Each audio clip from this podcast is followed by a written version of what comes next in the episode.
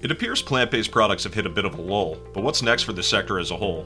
David Benzaquen of Mission Plant and Moonshot Collaborative joins us to talk shop about plant based prospects and what consumers are really looking for on this episode of the Food Institute podcast, coming at you right now.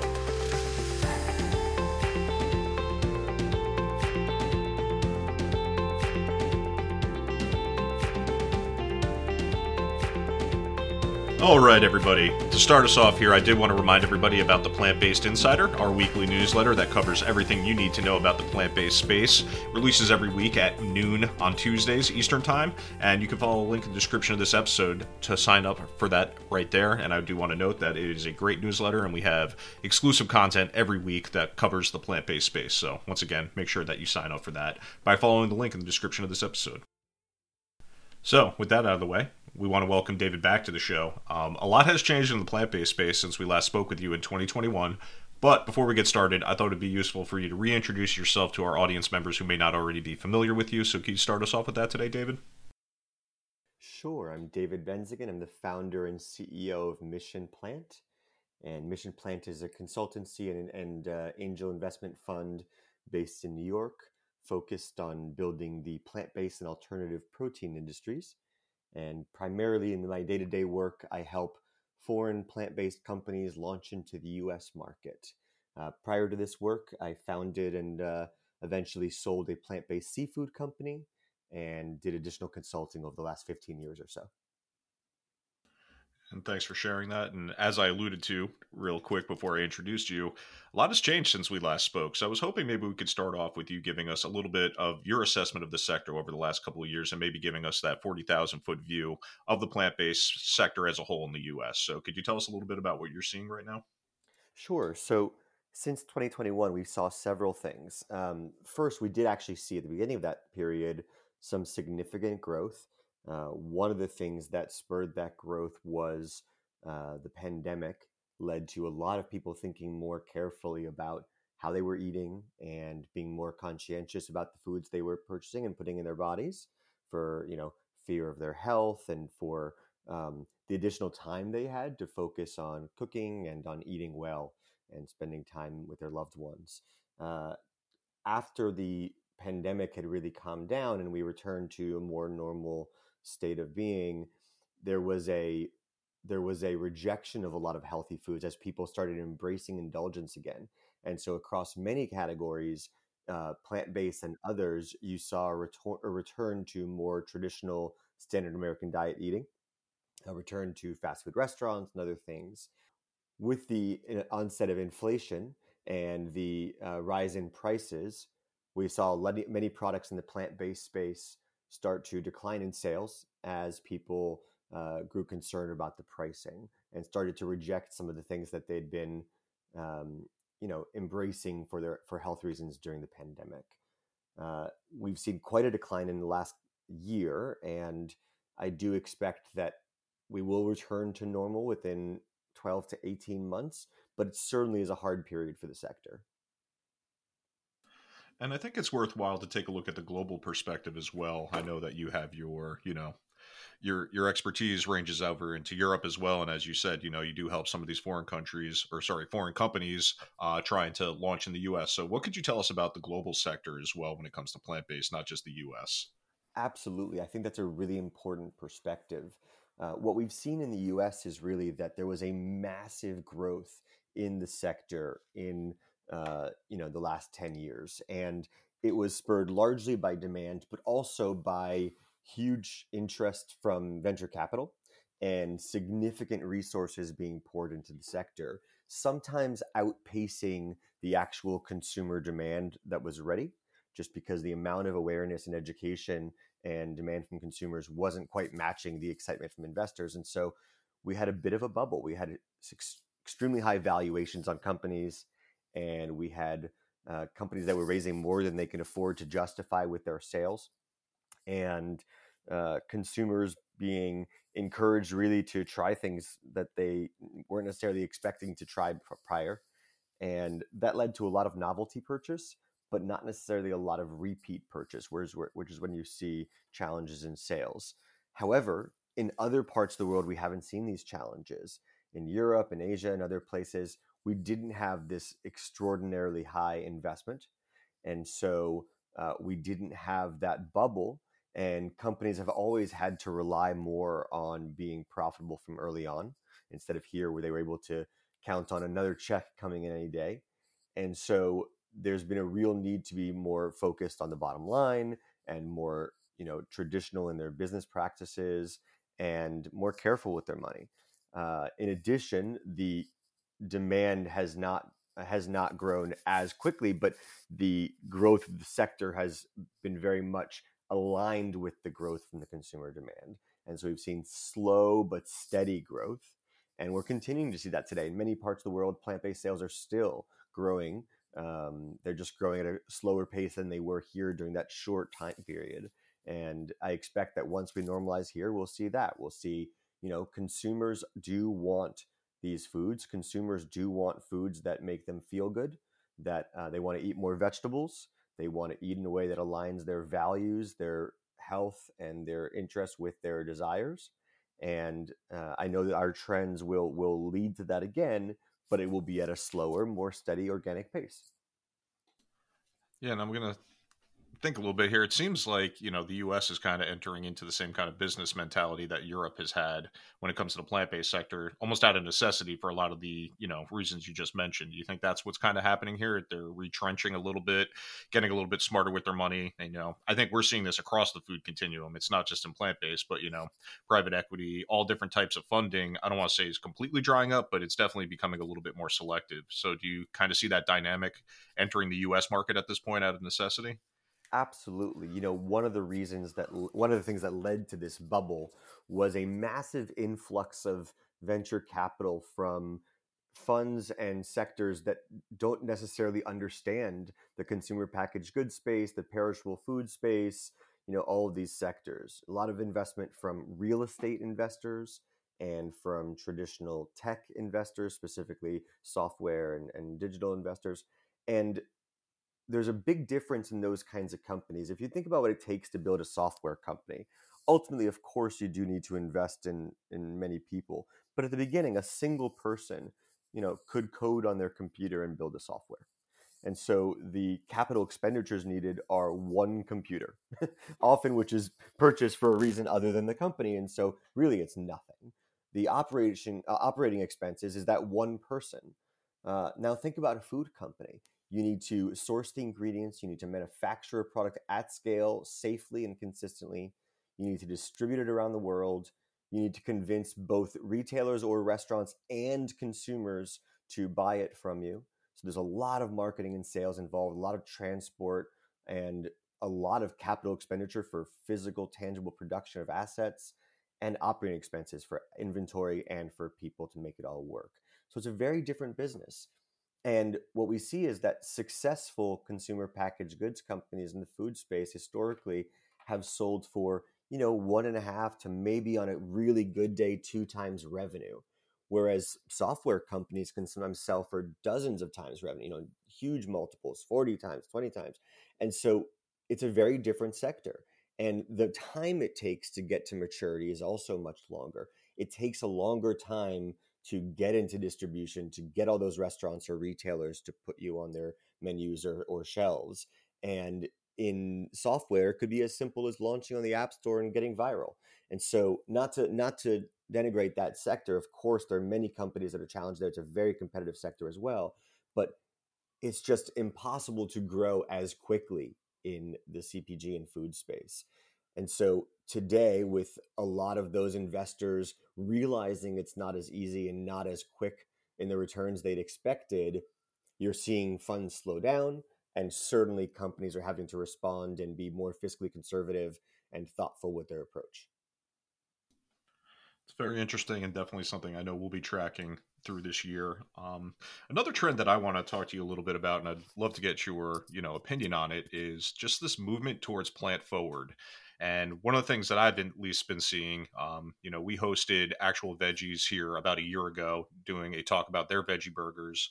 Um, it's just kind of an interesting dynamic to me that plant based has sort of, at least among the consumers I've talked to, taken up the meat analogs, um, especially because that's you know typically one of the first plant based items that they actually got to see. You know, I'm thinking the Impossible Whopper, etc.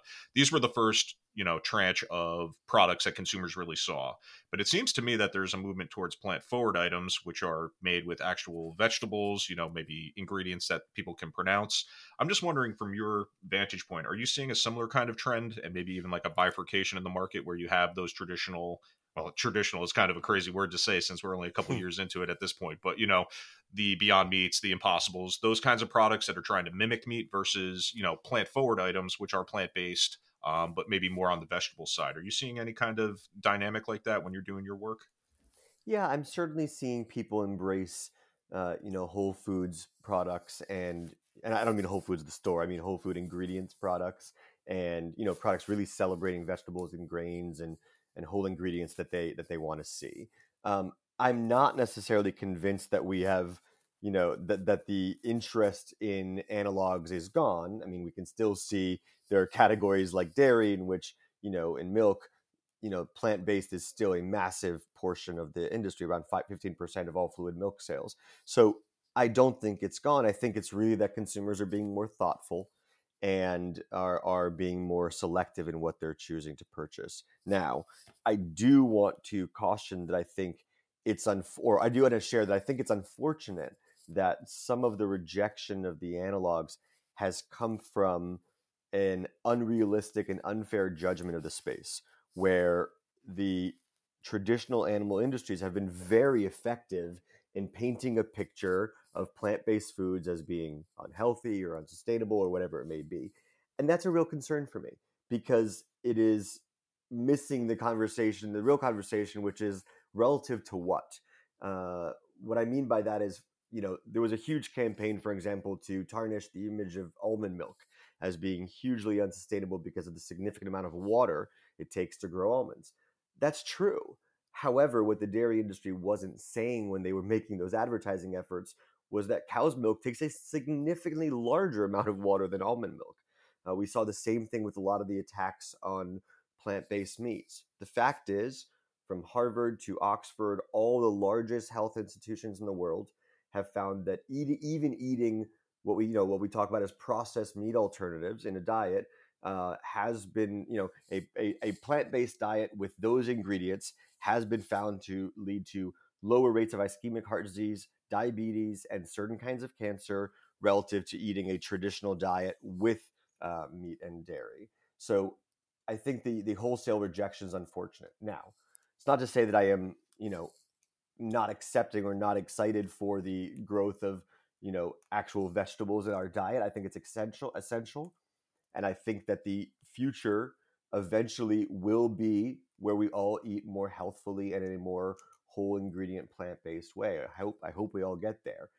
The reason that I do believe still in the need for analogs is because most consumers today aren't ready to turn down Big Macs for kale salads and I love what Actual Veggies is doing. I, am really excited for companies like that who are celebrating vegetables. And there is a segment of consumers who are embracing that. And I think it'd be fantastic if everybody were.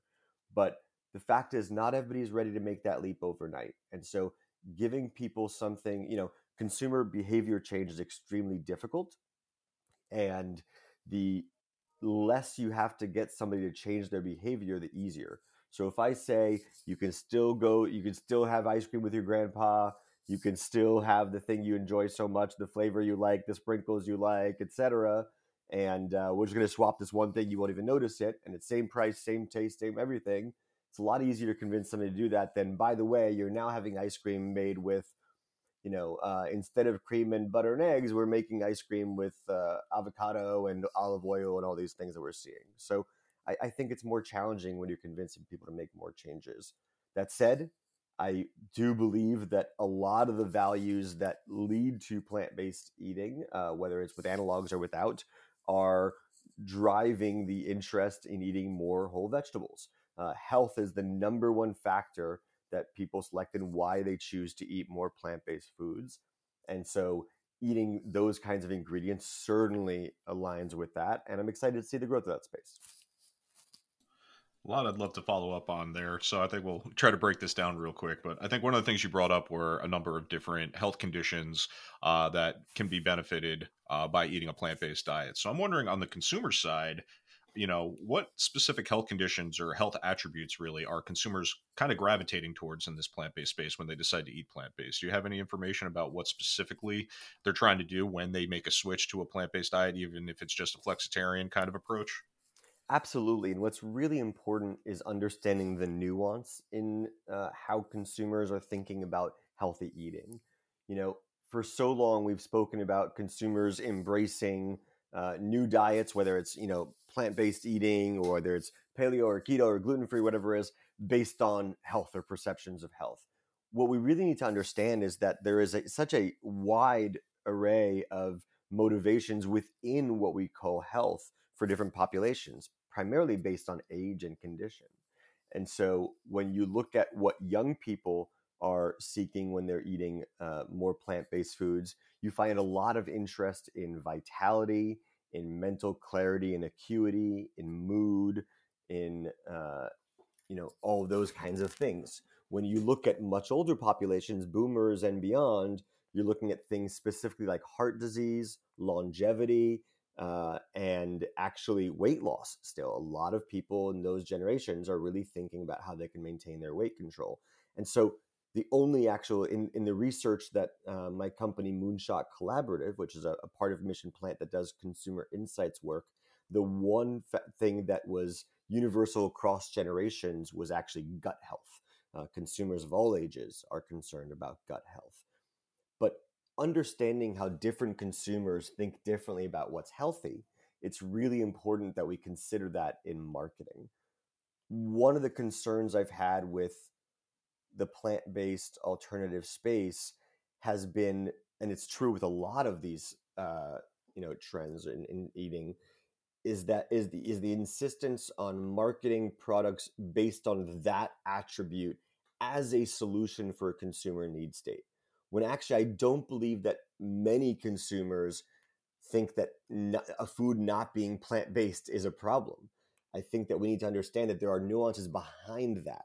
Why do people want dairy non dairy milks? For many reasons. It could be because they're lactose intolerant. It could be they just like the taste of these other milks better. It could be all kinds of things. But it's not just because they're rejecting dairy. If that were the case, then they wouldn't also be buying cheese and, and ice cream from cows with their non-dairy milks. And so we really need to understand the nuance in what's motivating consumer behaviors. And in each product, it might be different. And we need to dig into that so we can speak to that actual pain point we're solving for in a, on a category specific basis and not just assume that the, the, uh, the attribute of plant based in and of itself is a solution to a problem that consumers don't identify with. Yeah, and I think there's two things going on there. You know, number one, and we kind of talked about this earlier, you know, a lot of consumers aren't fully ready to switch over to a non animal product. And I think that's a cultural thing, especially in America. You know, to your point earlier, you know, as the pandemic's kind of receded, people were going out to fast food restaurants, et cetera. So there is like a strong cultural connection there. But, you know, to your point, I do think that there is a marketing issue here. And, you know, I think at the top level, people would kind of accept that eating more vegetables or eating less meat is probably better for you. Um, but it's also probably kind of a rotating kind of scale, right? And it's not so much eliminating it entirely as it is reducing it and trying to replace with vegetables. So I'm just wondering, you know, we talked about a little bit here, but maybe we could do a little case study, you know, like what kind of attributes should these companies be facing or really giving out to consumers when they're marketing their product. And I know, like you said, you know, it's not going to be a, a one size fits all kind of approach, but you know, what kind of attributes should they be pushing out there instead of just you know relying on plant based and hoping that consumers can make the connection themselves? Oof. It's it's so category specific, but um, you know, if we look at uh, you know, if we look at products like uh, beverages, right? Consumers are really embracing functionality in beverages they no longer want beverages to just be about quenching thirst and about um, you know they don't want them to be sugar bombs. You know they're really looking for their beverages to hydrate and provide additional value. And so in a sector like that i would think about how can you enhance the nutritional properties or functional properties of that of that product with other characteristics. And that's where we see things like um, you know, medicinal mushrooms in in beverages or probiotics like an Olipop or things like that. So you know, that's an example where consumers are looking for that beverage to produce a solution beyond just thirst, thirst quenching. Um, if you look at uh, dairy, you know, we still we, we we've we've abandoned the fact that you know huge huge swaths of the of the population, about seventy five percent of the global population, are lactose intolerant, and you know, in this country, over many years, the white population has eaten enough dairy that we've tricked our bodies into being used to it. But that really applies only to those of Eastern Europe, uh, sorry, only to those of, of European descent. And uh, it is something that is, um, there's still a significant number of us who are lactose intolerant. And so we need to recognize that and celebrate that these products solve that major problem. Each sector is different. Um, you know, with plant-based seafood, it could be the fact that there's a lack of mercury uh, and that it's safe for pregnant women. You know, every every category is different, but understanding that specific need, what is the actual thing that the animal product is solving for the consumer or failing to solve? You know, there's a framework in marketing called the jobs to be done, and that refers to what am I hiring that product for? What is it? What is it? What job is it doing in my life? Maybe it's emotional, maybe it's physical, maybe it's health oriented, maybe it's satiation or taste or just being affordable. Understanding what needs those things are solving is really important. And what's it not doing? Well, this product is not X. Uh, you know, I worked with a company last year called Yo Egg, and we found that consumers appreciated that eggs are traditionally quite versatile. Um, but we also found that with that versatility, consumers expressed a frustration with how easy it was to mess up the cooking of eggs. You know, how easy it was to accidentally let a poached egg turn hard boiled or something of that nature. And that's a frustration that yo egg, uh, as a plant based egg that really makes an infallible uh, poached or sunny side up egg because the yolk will never set, because it can cook really quickly and even in a microwave. You know, that company has been able to succeed because it's solving a problem for consumers that's really not related to being plant based as much as it is solving a problem around convenience and uh, ease of use. So, really understanding those nuances can make all the difference in success. Yeah, and one thing I wanted to bring up, and we kind of touched on the edges here, but you know, plant-based eggs, shellfish, even dairy products. Why don't we see more people in that space really advertising to folks with allergies to these products. To me, it seems like this is a no brainer. You know, like we already talked a little bit about the lactose part, but obviously there are a lot of people with shellfish allergies, uh, even egg allergies. Just kind of crazy to me that we haven't seen too much, at least in my spot, um, you know, advertising to these groups. Is there any reason you could think of why that hasn't really hit the forefront at this point? I think it has to do with companies making assumptions that the population will already understand that it applies to them. And I think that's a mistake because yes, it's true that if somebody saw a product and read the ingredients and studied it and thought about it, they would recognize that. But reaching specific populations with particular dietary concerns around safety, uh, like allergenicity, is something that would be so much more effective if it was actually targeted at reaching out to that community in particular in a targeted way to say, you know, to go to the blank association of people with that uh, need state and say, hey, we've got a product that can help your community uh, not have anaphylactic shock and, and avoid all that you know gut discomfort and everything else. You know, one of the most powerful uh, group of influencers are what we call mommy bloggers, and this is a community of people who are driven by the uh, health and safety of the planet for their for their children and very often we're seeing them be the most passionate uh, and that's obviously not only mothers it can be fathers too uh, but this is the most passionate audience around advocating for the safety of allergen free foods for kids. And so that's such an easy community to uh, promote such products to and i think that the companies have thought oh well obviously people will know that this is a solution for this community so we don't have to bother reaching out to them and that's a really big mistake definitely interesting and you know i'm thinking even you know if you have a seafood restaurant being able to produce some kind of plant-based shrimp so that you can bring those people in that have an allergy or vegan you know there's a bunch of different need states that you can kind of hit there. So that's kind of interesting. Also helps segue into my next question. Um, so taking a look in the rear view it seemed in 2020 into 2021 every fast food company in the country was aiming to launch a plant based product. Uh, kind of interesting to see now in t- early 2024 here that somewhat cooled off. Um, I think an interesting maybe starting point here is even just taking a look at like McDonald's versus uh, Burger King. Obviously, Impossible Whopper still doing well, still on the menus.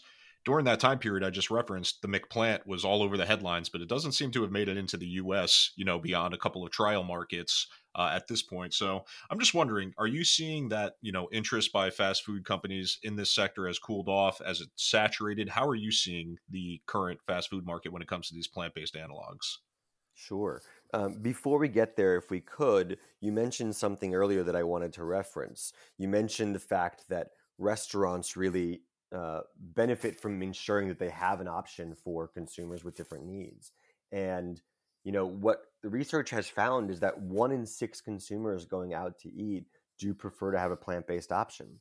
Uh, that that speaks for the fact that you know about five percent of the population is vegetarian, an additional percent or so are vegan, but then you have so many more who are flexitarian and who prefer to eat plant-based. You know, 15, 20 percent, and so when you're looking at that huge population, you find that restaurants are often lacking uh, options to meet the needs of these consumers and we call it the veto vote. If you think about who dictates where somebody eats, if you have a group of friends going out together or family going out together, and there's somebody who has a deadly allergy, or there's somebody somebody who has a dietary restriction, or who eats kosher or halal or something, everybody's going to eat based on that person, right? You're not going to go out to dinner somewhere where you know that you're excluding one member of your party entirely from enjoying their meal.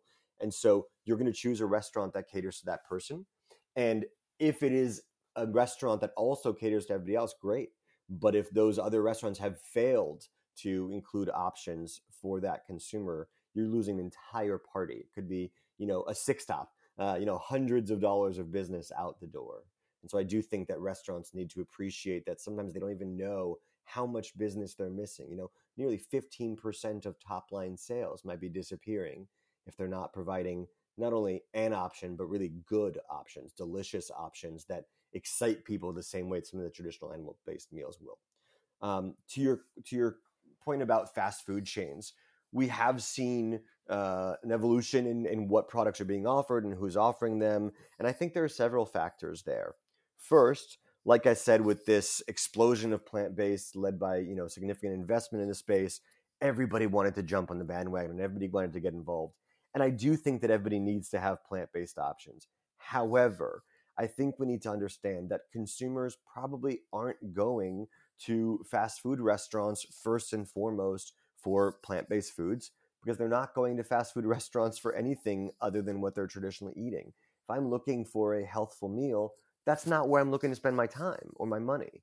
And so um, I do think those restaurants would still benefit from having products because even vegans like to be indulgent sometimes and want those options and want to be able to eat with their friends in those you know very traditional american places but uh, we're not going to see the largest success in those places because it's not where other values that are a lot that uh, that overlap with plant-based like healthfulness are are uh, working there.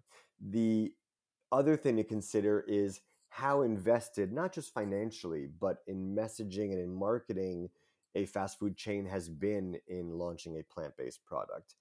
I think with the growth of the sector, a lot of restaurant chains just threw an item on their menus, hoping that it would appease uh, a consumer population that they weren't reaching. And that's a real mistake. Uh, I think what Impossible has done, uh, sorry, what Burger King has done so well with the Impossible Whopper is deciding that you know, we need to make this as delicious and talk and show people that it's as delicious as what we already have. And we need to get people excited about the opportunity to enjoy all of their favorite things about Whoppers and this additional value proposition of it being plant based. That combination is a lot more attractive. I don't think McDonald's has really invested in promoting the McPlant uh, and when you don't put the force of your business behind it, when you put it on your menu without promoting it or without talking about the benefits of it, without actually driving trial and excitement for it, consumers aren't going to respond. Um, you know, I think that that's been a major difference between the two chains, and a lot of restaurants that have seen uh, smaller success than they would have liked and than I would have liked for those plant based options really comes down to how they're promoting them, how they're messaging them. You know, I am, you know, I'm very tired of going to a restaurant and seeing the, you know, drab menu item that's uh, supposedly appealing to me. You know, that that describes itself with no uh, exciting language. You know, you see caramelized onions and burger with you know seared with blah blah blah blah blah, and then you see the plant based burger and says veggie burger, and you're like, really? Like that's what you told? You know, plant based burger, lettuce, tomato. How how excited am I going to be for that description? I still have taste buds and I still have eyes and ears, and uh, I'm excited about food the same way everybody else is if I'm marketed to. And so, you know, we have to see consumers even in diet restricted populations or or that are choosing to eat differently uh, as consumers who still have free will and who choose where they eat and what they eat based on what is exciting for them and that means really putting effort and time into making dishes delicious sound delicious and promoted uh, based on what they're solving and how good they are uh, so that we see them succeed mcdonald's has just not done that it's very interesting, and I think your point towards you know most of the time when you do take a look at the menu and there's a veggie burger, to your point, it's you know just veggie burger, whereas everything else has got a bunch of descriptors on it. So I think that's a very interesting point. Um, I really just have one last question here, and I'll set it up with this. A couple weeks ago in Today in Food, our daily newsletter, we did a report and we found a company that was creating a plant-based eel, and I think it was 3D printed too. And little light bulb went off in my head. I was like, "That's it. We've now made plant-based versions of everything. So I'm wondering from your spot, you know, it just seems like every type of animal product has been turned into a plant-based version at this point. I think a lot of the growth and a lot of what we were tracking between 2020 to now has been as these companies have entered into new sectors. To me, it seems like it's saturated. So I guess this is a two-part question. Do you think we've already kind of got to that saturation point where most of these animal products have been turned into a plant-based version? And if so, where does the sector go from here? Where do you th- see things happening, you know, kind of going over the next couple of years when it comes to, you know, CPG or even food service uh, animal products like that being turned into a plant based version? So first, I, I, have to I have to say something. I find it very funny. Um, I was one of the two founders of a company called Ocean Hugger Foods, uh, which we sold, which we grew and sold a few years ago to a man named Yves Potvin, who who now runs that company uh, as Konscious Foods, Conscious with a K. And uh, one of the products that we had launched was the world's first plant-based eel. So it's funny that you mentioned that. Um, Sounds like I got to do a little bit better research next no, time. No, not talk. at all. It's just uh, that was that was an exciting product for us, and I'll tell you that just as a tangent, the reason that that product was so exciting was because the sustainability issues surrounding uh, freshwater eels or unagi are so significant. People don't realize that um, eels are primarily farmed, and however, uh, however, they cannot be farmed from uh, from reproductive age. They can't reproduce naturally in farms, and so they have to be captured from the wild and then grown in farms. Which means that every single eel that's taken from the from their traditional uh, water source and put into a farm is the last of that generation. And we're seeing major major declines in those populations as freshwater eel has gotten more popular on menus around the world uh, primarily around sushi. And so um, a lot of retail chains and sushi chains have actually banned the sale of freshwater eel or unagi for that reason and we saw that with actually chains as big as Albertsons uh, have walked away from serving any eel. And so that's where the demand for that particular product actually has a real opportunity. Um, that said, going back to your question, uh, you asked if we are saturated with all of the things that have come out. Look, I think that's true that probably the vast majority of categories of animal product products have had an attempt at making a plant based alternative. Now, do I think we are uh, do I think that we are oversaturated? No. I think again, it's about understanding what are we needing to solve in those categories and have we solved it? Um, just because there is an option doesn't mean it's a good one. And is it really addressing the need the consumer has? So, you know, I'll give you an example of a category that I think is ripe for disruption, and that's the deli meat space, right? Americans eat six times as many sandwiches with cold cuts or deli sliced deli meats per year as burgers. And yet the plant-based burger category is hundreds of millions large, and the plant-based deli meat category is, you know, 50 million or so nationwide, food service and retail combined. So if we just looked at projecting out the plant-based deli meat space to its uh, proportional size relative to burgers, we're talking about a multi-billion dollar category growing from 50 million. So the massive opportunity there is so huge. And I think companies have, you know, there's a real opportunity there. There are companies now aiming to address that. Um, companies like Prime Roots and others that are really looking to to capitalize on that in that space. And I hope they're successful. I think there's a lot of room there to grow. Um, so the fact that we've we've had products in that space doesn't necessarily mean that there's been a solution that truly excited consumers and motivated non-vegetarian consumers to take the plunge into eating something other than what they traditionally eat. Uh, and I think that's that's the case in each category. There there are different needs that still need to be solved for. Plant-based cheese is a great example. You know, there are a lot of plant-based cheeses out there, but how many of them are really melting? Um, and of those that are meant to melt, you know, the shreds, the slices, the you know, and those kinds of products, as opposed to the traditional blocks or creamier cheeses, you know, what are we seeing uh, working and what are we seeing not? Well, still a lot of them are not melting the way we'd expect or like to see from a traditional dairy cheese. You know, a lot of them will pool oil or uh, not have the same kind of uh, stretchiness when they melt. And so there's an opportunity still to disrupt that category with really excellent uh, stretchy melted cheese. Uh, we've seen growth in leaps and bounds there, but there's still a lot of room. Uh, we also have an opportunity there to improve on healthfulness. You know, the the majority of some of those cheeses are made from you know coconut oil and starch, and those ingredients are okay. But I do think consumers are excited to see more protein in their cheeses, excited to see more calcium, and, and excited to see other things. And so, you know, there are definitely opportunities to uh, disrupt even established categories with products that are are, are better tasting, more uh, better have better texture and more functional in their performance, uh, have better nutrition, better price, etc. And so I think there's always opportunity. Um, it's about understanding the pain point and addressing that specific need. So I don't think we are uh, saturated to the point where there's no opportunity, but I think we always need to be thoughtful about where we go would I jump into launching a plant based milk made out of one additional seed, nut, or unique ingredient that I haven't seen before? Probably wouldn't be my first step, my first effort. Um, similarly, I probably wouldn't launch a plant based burger right now unless I had a really compelling value proposition. But there are many, many categories that have not seen that kind of uh, penetration and where there is still a ton of opportunity. So I'm excited to see that growth.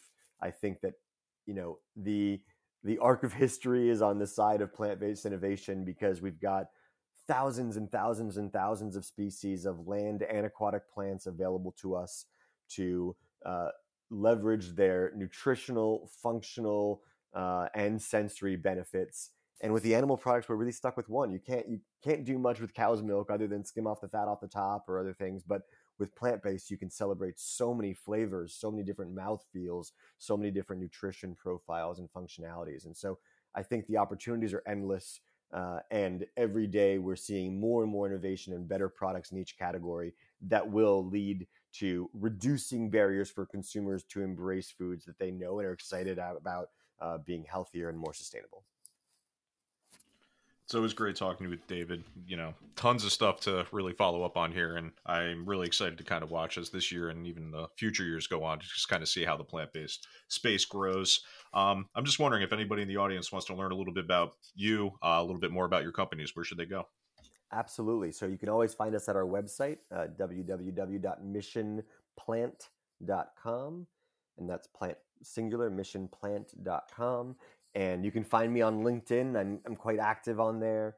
Um, and so David Benzaquen, B E N Z A Q U E N. Uh, please reach out anytime. I'm excited to speak to you. And uh, I appreciate anybody who is excited about the growth in this space and wants to get involved.